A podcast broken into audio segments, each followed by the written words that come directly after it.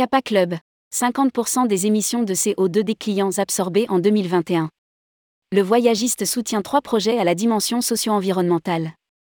En ligne avec son manifeste pour un tourisme durable, Kappa Club a amorcé sa démarche d'absorption des émissions carbone de ses voyageurs.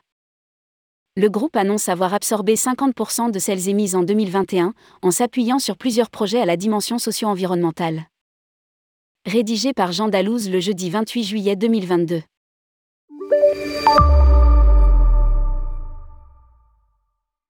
En 2019, Kappa Club publiait son manifeste pour un tourisme durable, comprenant huit objectifs.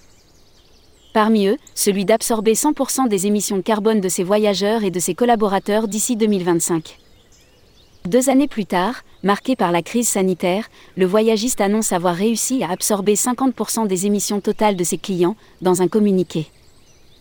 Grâce à nos sorties culturelles et notre programme Green Challenge, nous offrons à nos voyageurs une expérience vertueuse complète, de leur départ en avion à leur retour au domicile. Indique Virginie Florin, responsable RSE de Kappa Club. La stratégie du groupe passe par le financement de projets avec des crédits carbone achetés via la compensation des émissions carbone de ses voyageurs. Pour s'assurer du bon déroulement de cette démarche, Kappa Club a fondé son propre fonds de dotation, Terre de demain, avant de l'associer à la Fondation Insolite Bâtisseur, gérée par Voyageurs du Monde. Trois projets au Sénégal, en Indonésie et en Inde. Le voyagiste a également sélectionné trois projets à la dimension socio-environnementale, permettant de créer des centaines d'emplois et d'impliquer les locaux dans des actions bénéfiques à long terme. Réhabilitation de l'écosystème de Casamance et du delta du Ciné Saloum, au Sénégal. Existant depuis 2010, ce projet a permis de planter plus de 10 500 hectares d'arbres en partenariat avec l'Ivliode et l'association sénégalaise Océanium.